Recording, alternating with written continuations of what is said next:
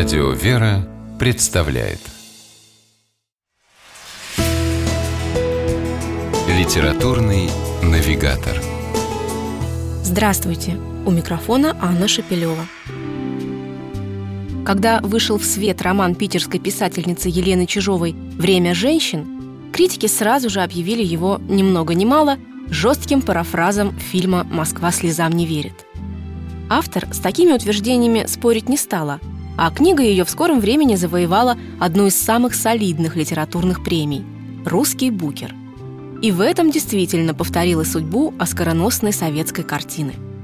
В остальном же подобное сравнение будет все-таки не совсем справедливым. И дело не только в том, что действие романа происходит не в Москве, а в послевоенном Ленинграде. Хотя основная сюжетная канва и правда весьма схожа со знаменитым фильмом, здесь тоже история матери-одиночки, деревенской девушки. К разряду лав-стори с хэппи-эндом книгу отнести точно не получится. Героиня романа Елены Чижовой «Время женщин» Антонина живет в общаге, вкалывает по 2 смены на заводе, а все оставшееся время посвящает дочери. Зла на отца девочки, скучающего ленинградского стилягу, она не держит, хоть он и исчез почти сразу же после того, как воспользовался наивностью деревенской барышни. О том, что у него родилась дочка, он так и не узнал. Девочку Антонина назвала Сюзанной, в тайной надежде на то, что заморское имя обеспечит дочери судьбу, не похожую на ее собственную. Из общежития переехала. Завод выделил комнатушку в коммуналке. Соседями оказались 3 старухи – Евдокия, Гликерия и Ариадна. Про них шепотом говорили «злобные из бывших», потому что те успели пожить еще при царе. Но произошло удивительное. Старухи всей душой полюбили и Антонину, и Сюзаночку, и так ревностно заботились о ребенке, что девочка считала их родными бабушками.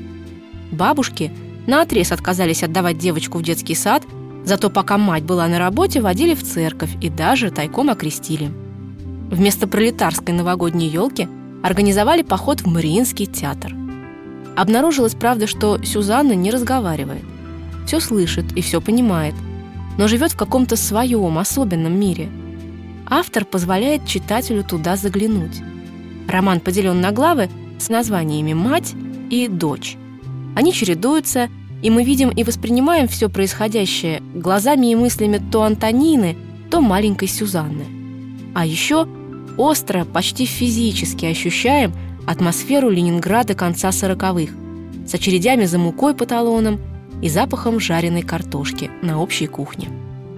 Елене Чижовой прекрасно удалось не только оживить собственную генетическую память поколений, но и своим романом «Время женщин» пробудить ее в читателях.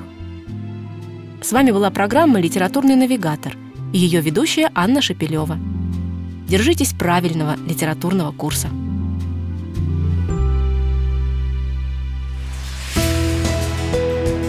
Литературный навигатор.